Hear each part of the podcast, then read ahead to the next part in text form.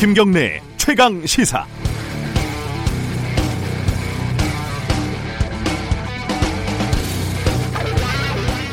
생쥐가 국민들의 대부분인 나라의 국회의원들 거의 100%가 고양이라는 웃지 못할 서양 우화가 있습니다. 이 고양이 국회의원들은요, 쥐를 위해서 일하는 척 하지만은 실제로는 그렇지 않습니다. 쥐들의 안전을 위해서 속도 제한법을 만들었는데 사실은 고양이들이 쥐를 쉽게 잡게 하는 법이었죠. 이런 일들이 생기는 이유는요, 생쥐들이 선거 때 찍는 표가 제대로 결과에 반영되지 않기 때문입니다. 생쥐, 생쥐들 표 상당수가 사표로 버려진다는 말이죠.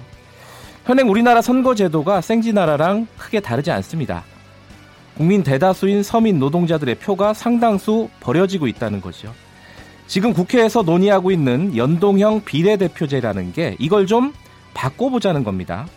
어제 더불어민주당하고 자유한국당이요. 군소야당 3당이 예산안과 연계한 연동형 비례대표제를 수용하지 않고 예산을 두 당이 짬짬이로 넘기기로 했습니다. 이러다가요. 선거제도 개편이 무산되고 다음 선거에서도 고양이들만 잔뜩 당선되는 것 아닌지 걱정스럽습니다. 12월 7일 금요일 김경래의 최강 시사 시작합니다.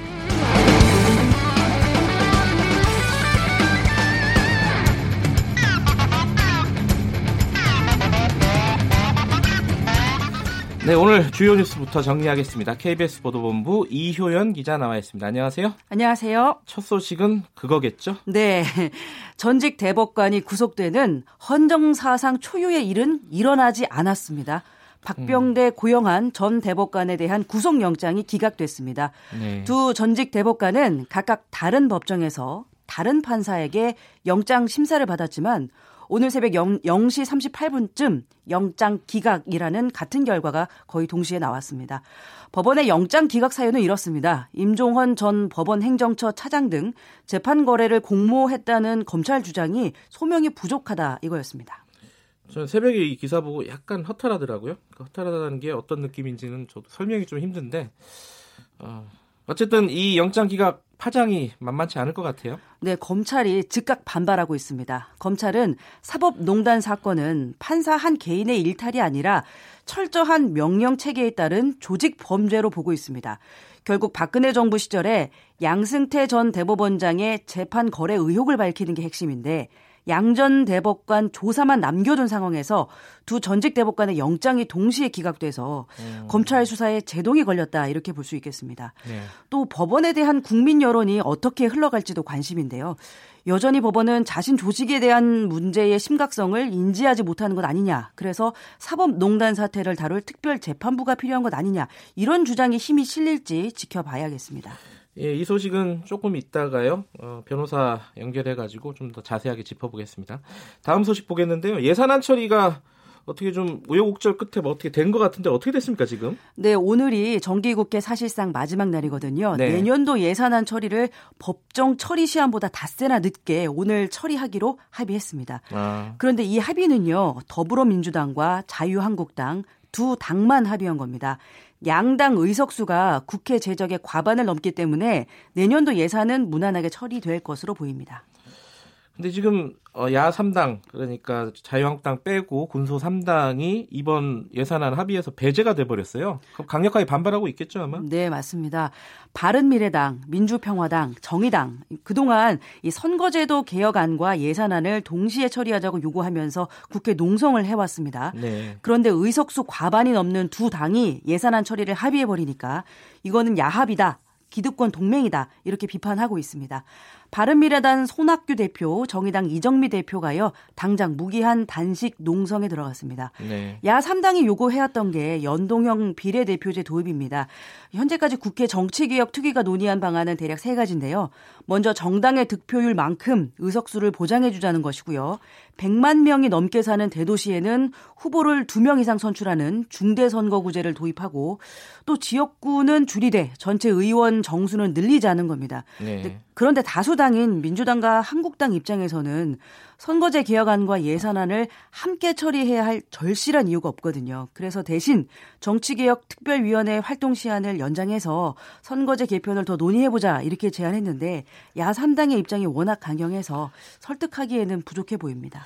예, 이 예산안하고 선거제 개편 이거는 2부에서 조금 더 자세히 다뤄보도록 하겠습니다. 일본 천황? 우리는 이제 천황이라고 안 하고 왕이라고 하죠. 예. 그 관련된 소식이 있어요. 이거 어떤 소식입니까? 네, 일본의 야키히토 왕이 내년에 퇴임하는데요. 12월 23일이 일왕의 생일입니다. 내년에 퇴임하는 일왕의 마지막 생일 기념 리셉션이 어제 저녁에 서울의 한 호텔에서 열렸습니다. 주한 일본 대사관에서 해마다 해왔던 행사이기도 합니다.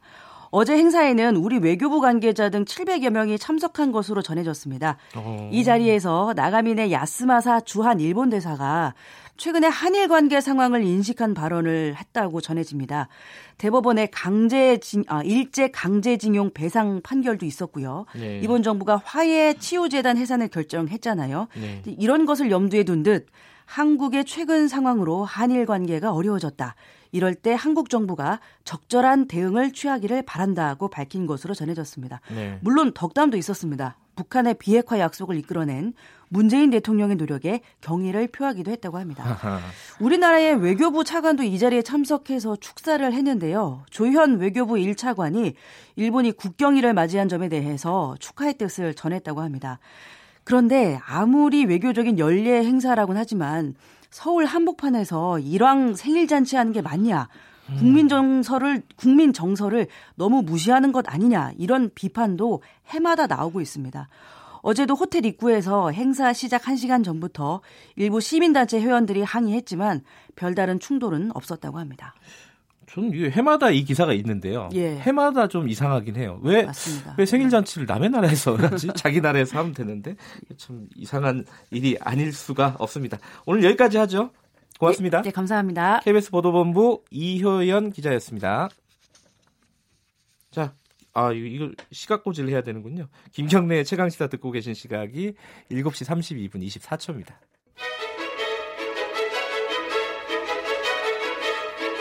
우리 사회의 다양한 현안을 공정하고 깊이 있게 다룹니다. KBS 일라디오 김경래의 최강 시사. 네, 말씀드린 대로 그 새벽에 박병대 고영한 전 어, 대법관이죠. 두 명의 구속영장이 동시에 기각이 됐다라는 소식이 들어와 있습니다. 이게 이제 뭐 범죄 소명이 아직 확실하지 않고 뭐 도주의 우려가 없다 뭐 이런 취지에서 어, 구속영장이 기각이 된 것 같은데 검찰은 반발하고 있어요. 상식에 어긋난다 이러면서 어떤 상식을 말하는 건지도 궁금하고요. 왜 기각이 됐을까요? 그리고 앞으로 수사 상황 그리고 사법농단 사태가 어떻게 흘러갈지도 같이 전망해 보도록 하겠습니다. 이정열 변호사 연결돼 있습니다. 안녕하세요. 네, 안녕하십니까. 일단 어, 새벽에 어, 이 소식 나오고 나서 어떤 생각이 드셨습니까? 음, 일단 개인적으로는 아쉽죠. 아쉽다. 예, 개인적으로 예, 뭐, 뭐 보도는 안 나오고 있습니다만은 자료가 없어 그런지 모르겠는데 저도 그런 이런 그 양승태 대법원장 시절에 그 탄압받았던 판사 중에 아, 하나라. 판사 출신이시죠, 변호사님은? 네. 예. 예, 그래서 어, 속으로는 이제 희망 희망 사항으로는 이렇게 좀 어, 응당한 처벌을 받기를 원했는데 사실 그거는 이제 제 개인적인 어떤 감정적인 문제고 네. 법적으로 보자면 영장 발부가 쉽지는 않을 거다라는 예상을 했었고 기각 쪽에 좀 무게를 두고 있는 그런 음. 생각이었습니다. 그럼 하나씩 보죠. 그 일단 예. 기각 쪽에 무게를 두셨다고 했고 실제로 기각이 됐어요. 네네. 그리고 이 공모 관계나 이런 부분에 의문의 여지가 있다 이런 식으로 밝혔거든요. 네네. 그렇다면은 이 두 사람을 어, 지금 검찰이 영장을 청구한 것 자체가 좀 무리였다 이렇게 봐야 되는 겁니까? 어떻습니까? 뭐 무리였는지 여부는 그 검찰이 확보하고 있는 증거가 어느 정도인지를 확인할 수 없는 상황이기 때문에 제가 그렇게 말씀드릴 예. 수 있는 위치는 아닌데요.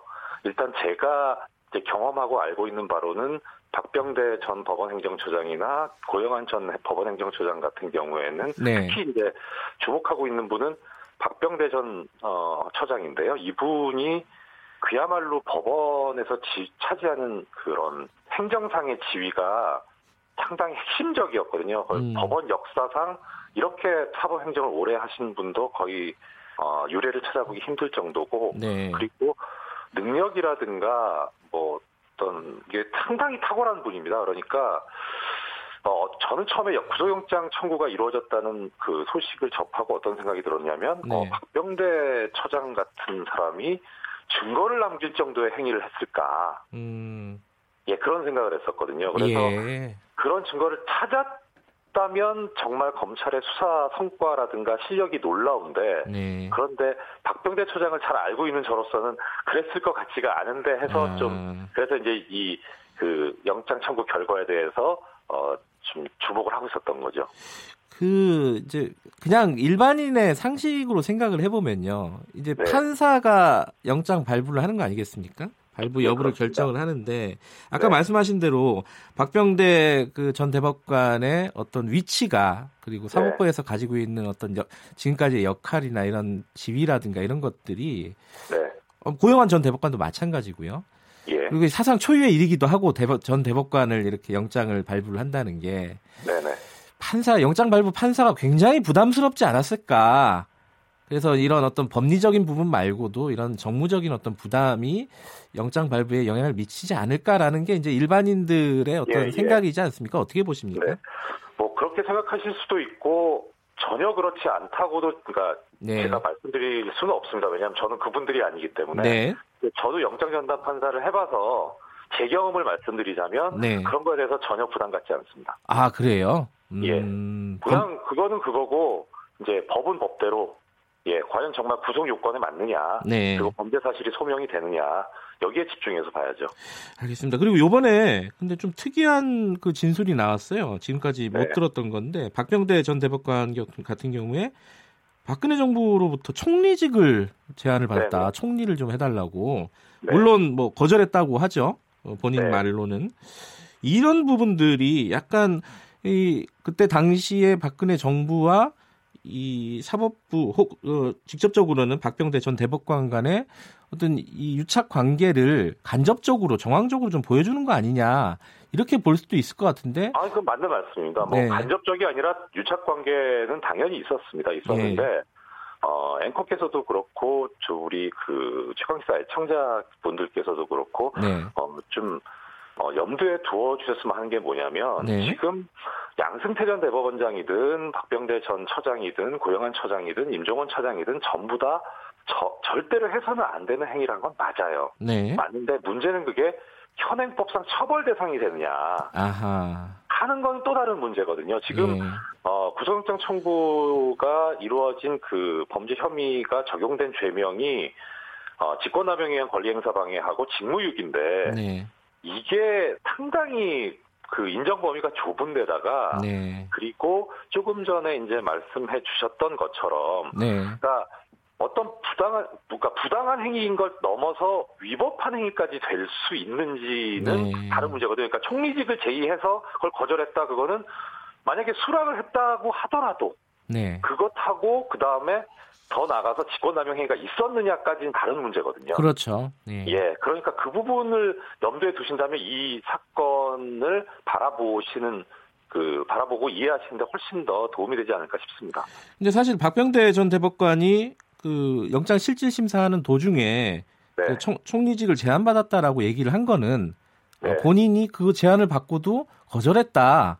예. 어, 본인의 어떤 결백을 오히려 증명하는 어, 그런 말 아니었을까요? 그렇게 보이던데. 그 제가 알고 있기로는 네. 그러니까 아무도 묻지 않았는데 본인이 먼저 얘기한 게 아니라 네. 검찰에서 이러한 제안을 받지 않았느냐라고 하는 뭐 질문은 안 했을 거 그런 이야기를 하니까 거기에 네. 대한 답변을 하는 과정에서 아, 나온 걸로 알고 있거든요. 그러니까 네. 전혀 그 그러니까 세상에 알려진 거로는 처음 알려진 건데 네. 실제로 이제 수사 과정이나 이런 데서는 이미 나왔던 이야기일 겁니다. 네.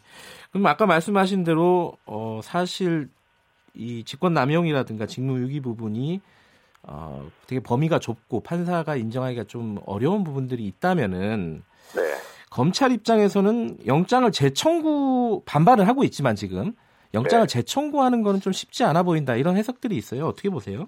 어 쉽지는 않을 겁니다. 쉽지는 않을 건데 전혀 또 여지는 없다라고 보기는 힘든 게 뭐냐면 네. 과거에 그 유해용 그 선임 수석재판 연구관인가 선임 재판 연구관에 대한 구속영장 청구했다가 기각이 된 적이 있습니다. 네.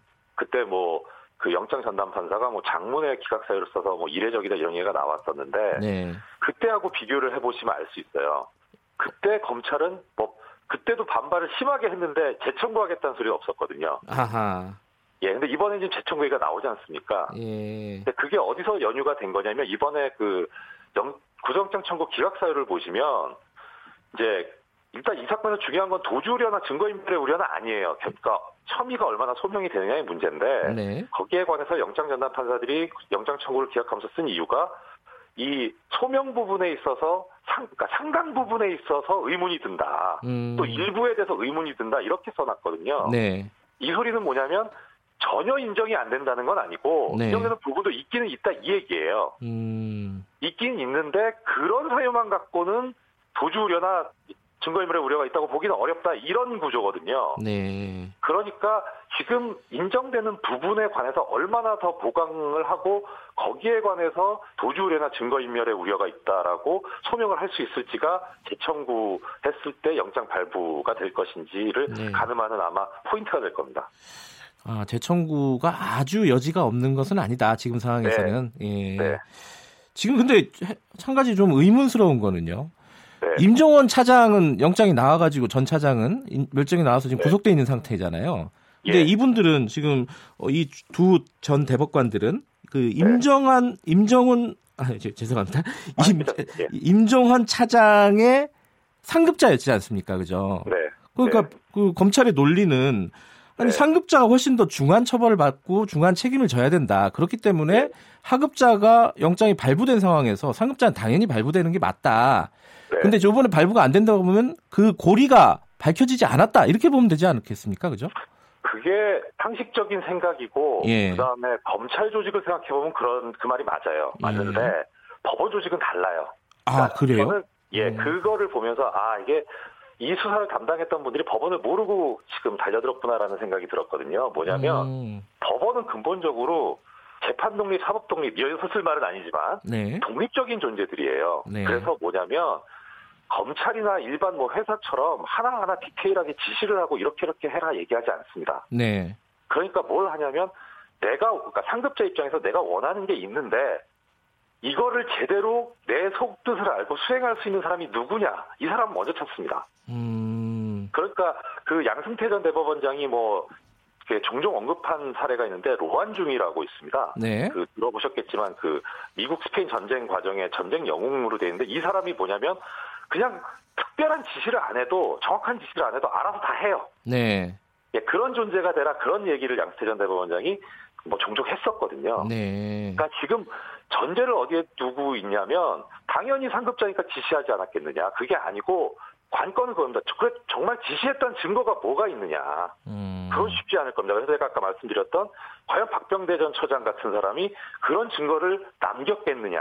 네. 예, 그 부분이 사실 진짜 중요한 부분이죠. 아마 그런 증거는 찾기 쉽지 않을 겁니다. 근데 그렇게 생각하면요. 임종원 예. 차장에서 박병대 고영한 전 대법관, 그 다음에 네. 그 다음 수수는 당연히 양승태 전 그렇죠. 대법원장이었겠잖아요. 네. 근데 지금 중간에서 이 영장이 기각이 되면서 네. 이 양승태 전 대법원장으로 올라가는 이 과정이 네. 지금 좀 차질이 있지 않겠냐 이렇게 볼 수밖에 없지 않겠습니까? 맞습니다. 예, 저도 그 말씀에 동의합니다. 그러니까 네. 임종원 전 차장 같은 경우에 구속영장이 발부된 가장 큰 이유는 뭐냐면 네. 임전 차장으로부터 내가 직접 지시를 받았다라고 하는 일선 판사들의 진술이 있었어요. 아하.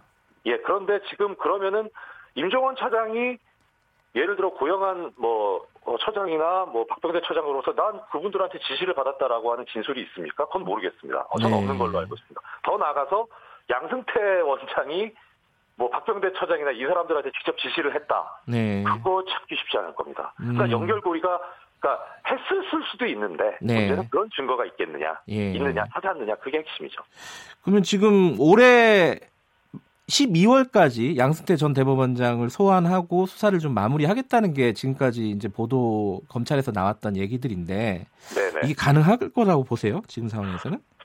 어, 일단은 그렇게라도 그 어떤 시간을 정해놓고 해야 검찰 입장에서도 좀 수사의 동력을 얻을 수 있고 수사가 촉진되기 때문에 뭐 그런 시한 자체를 설정한 거는 문제는 아니라고 생각하는데요. 네네. 근데 그 시한을 절대적인 것으로 생각하고 그 안에 까지 되면 하고 아니면 못한다 이런 사고는 아닐 겁니다. 네. 예, 말씀드린 대로 쉽지 않을 겁니다. 이게 지금 계속 그 연결고리 자체를 일단은 중요한 건 다시 말씀드리지만 이 사건 수사를 담당하고 있는 분들이 법원 내부를 잘 모르시는 분들인 것 같아요. 네, 알겠습니다. 네. 어, 조금 더 듣고 싶은데 오늘은 여기까지만 해, 야겠습니다 네. 고맙습니다. 예, 고맙습니다. 아, 이정일 변호사랑 얘기 나눠봤는데요. 아마 여론은 방탄법원 같은 얘기들이 또 나오고 특별재판부 얘기도 좀 불붙지 않을까 이런 생각도 좀 듭니다.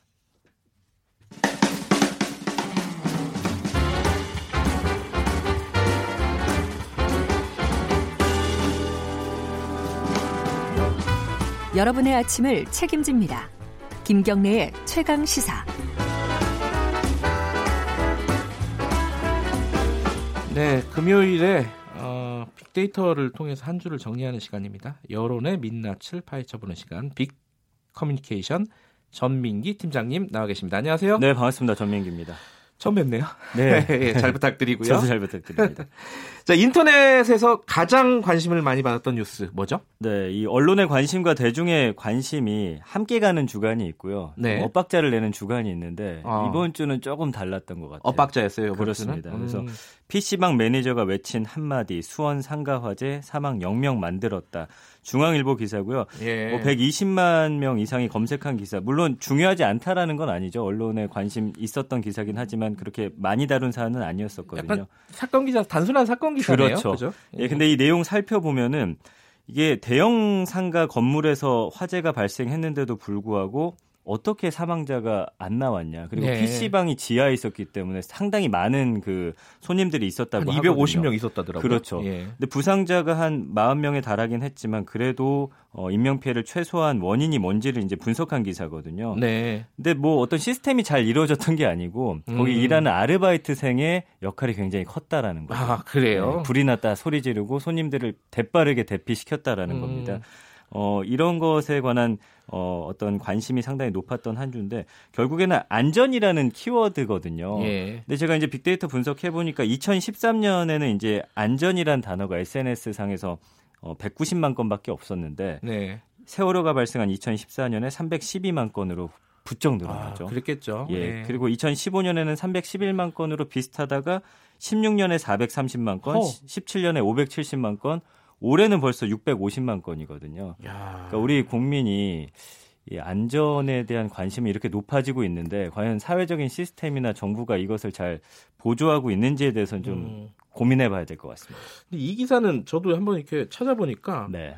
이한 명이 여고생이 의식불명이 돼가지고 지금 아 그렇습니까? 예, 네. 뇌사인지 아닌지 막 이렇게 판정을 아, 기다리고 있다고. 네네네.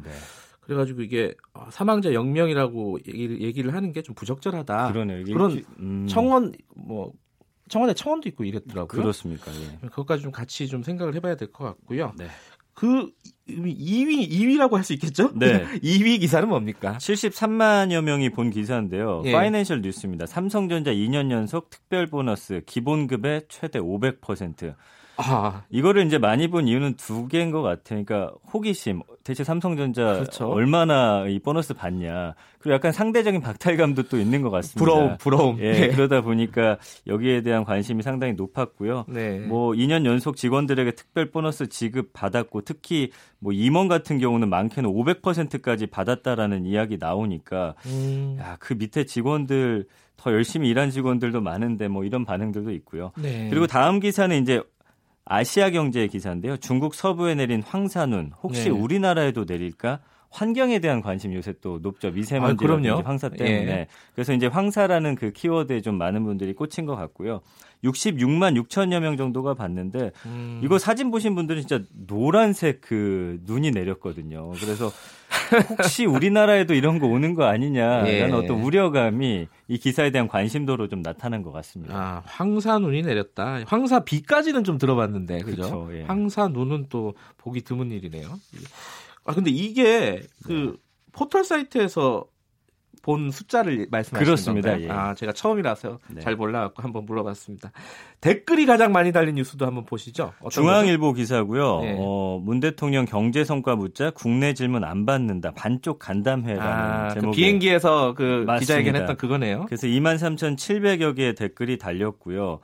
그러니까 문재인 대통령이 취임 후 세 번째 기내 기자간담회를 가졌어요. 네. G20 주요 정상회의 마친 뒤에 이제 전용기 안에서 일어난 건데 어, 기자들은 뭐 이렇게 이야기를 합니다. 그러니까 뭐 어떤 질문에 대해서 이거는 하지 말아라라는 언급이 없어서 당연히 음. 경제에 대한 이야기를 물어봤는데 이게 짧게라도 질문을 음, 받지 않겠다. 이 경제 부분에 대해서는 좀 다음에 얘기하자. 이런 식으로 좀 음. 문재인 대통령이 약간 관심을 돌렸거든요. 네. 그러니까 이 기자 기사에 대해서 약간 여러 반응들이 나오고 있는데 기자에 대한 어떤 비판도 있고 문 네. 대통령에 대한 실망과 비판 두 가지 모습이 다 드러납니다. 그렇군요. 그래서 순전히 기자 개인의 생각이라는 반응부터 기자인지 악플런지 모르겠다 이런 댓글들도 있고 그러면은 국내 현안을 대체 누구한테 물어봐야 되는 거냐. 네. 그러고 소통을 강조하더니 좀 실망이다 이런 글들이 약간 팽팽하게 맞서고 있습니다. 아 이런 게 민감한 기사죠 사실. 그러니까 댓글이 많이 달렸겠죠. 맞습니다. 그렇죠? 예. 저도 이걸 오프닝에서 한번 말씀드린 적이 있는데 사실 대통령이 조금 더, 어, 소, 더 소통을 더 뭐랄까요 편안하게 했으면 좋겠다 국내 문제도 이런 생각도 있는데 네. 기자들 욕하는 거는 저도 기자지만 또 어쩔 수가 없는 것 같아요. 지은죄가 많아가지고 네, 네. 예, 뭐 여러 가지 생각이 드는 기사였습니다. 그 다음 공감이 많은 기사 이건 어떤 거죠? 연합뉴스 기사인데요. 김정은 네. 서울 답방 환영 61.3% 반대 31.3% 음. 리얼미터 조사 결과죠. 8,700여 개 공감이 달렸는데 이 공감은 좋아요 싫어요 다 합한 건가요? 그렇습니다. 아 예. 싫어요도 있을 수가 있겠네요. 그럼요. 아, 있겠군요. 예. 국민 10명 중 6명이 김정은 북한 국무위원장의 서울 답방을 환영한다라는 여론조사 결과였고요. 여론조사 네. 기관 리얼미터 데이터가 지난 5일 전국 성인 500명을 대상으로 해서 뭐 95% 신뢰 수준의 플러스 마이너스 4.3% 포인트 한 결과인데 말씀해 주신 대로 찬반이 여기서도 엇갈리고 있고요. 음. 뭐 오늘 아침 기사 보니까 이제 어 기정 사실화가 됐다. 뭐 이런 서열이 나오고 있더라고요. 서른 많은데 아직 뭐가 정확한 얘기가 없어요. 어쨌든 이 연내에 답방 할 것이냐 아니냐에 대한 관심도가 또 반영이 된 것 같습니다. 예. 자, 이 김희 김정은 위원장 네. 서울 방문 이게 아까 여론조사로는 뭐 환영이 한 6, 반대가 한 3 정도 된다고 하셨는데 이게 빅데이터에서는 어떻게 나타납니까? 김정은 방안이라는 키워드로 분석을 했고요. 예. 뭐 지난 석 달 동안 한 4천여 건 정도 언급이 됐는데 감성어 긍부정비를 보니까 42.6 대 33.1로 좀 팽팽합니다. 그러니까 아하. 긍정 감성어는 바람직하다, 평화, 적극적, 좋은, 긍정적이라는 단어들로서 지지를 했고요. 네. 부정 감성어는 논란, 뭉치다, 반대하다, 설레발, 비판 또 이런 음. 단어들이 많이 떴습니다. SNS 상에서 가장 뭐 많이 퍼날라진 뉴스, 뭐 네. 뭐 화제가 된 뉴스 어떤 게 있을까요? 성폭력 무서워 수화 못해요. 여성 청각장애인 아. 남모를 고통이라는 기사예요. 예. 예. 그러니까 사실 SNS에서는 언론이 많이 안 다뤄도 의미 있는 네. 기사들이 많이 돌아다니거든요. 예. 근데 이제 일부 여성 청각 장애인들이 남성들이 있는 공간에서 수화를 하지 않는 이유가 아하. 성폭력 위협 때문이다 이런 기사여서 많은 분들이 좀 충격을 받았습니다. 그러니까 오히려 아, 장애인인 사실이 노출되면 범죄 표적이 될 수 있다라는 아, 거예요. 굉장히 씁쓸한 기사입니다. 그렇습니다. 예, 그리고 뭐 하나 더 보자면은 이제 조선일보 기사인데 생존자 26명 위안부 피해 할머니 김순옥 별세라는 네. 어 그래서 이번에 또 위안부 피해자 할머니가 또 한 명 돌아가시면서 이제는 26명밖에 남지 않았다라는 네. 기사였습니다. 알겠습니다. 오늘 여기까지 하겠습니다. 빅커뮤니케이션 전민기 팀장이었습니다. 고맙습니다. 감사합니다. 자, 김경래 최강시사 1분 여기까지 하고요. 2부는요, 어, 민주당 박주민 의원, 한국, 한국당 김영우 의원 어, 토론이 준비되어 있습니다. 어, 요새 정치 현안 굉장히 많죠. 예산안도 그렇고, 선거구제도 그렇고, 한번 들어보시기 바랍니다. 김경래 최강 시사 잠시 후 뵙겠습니다.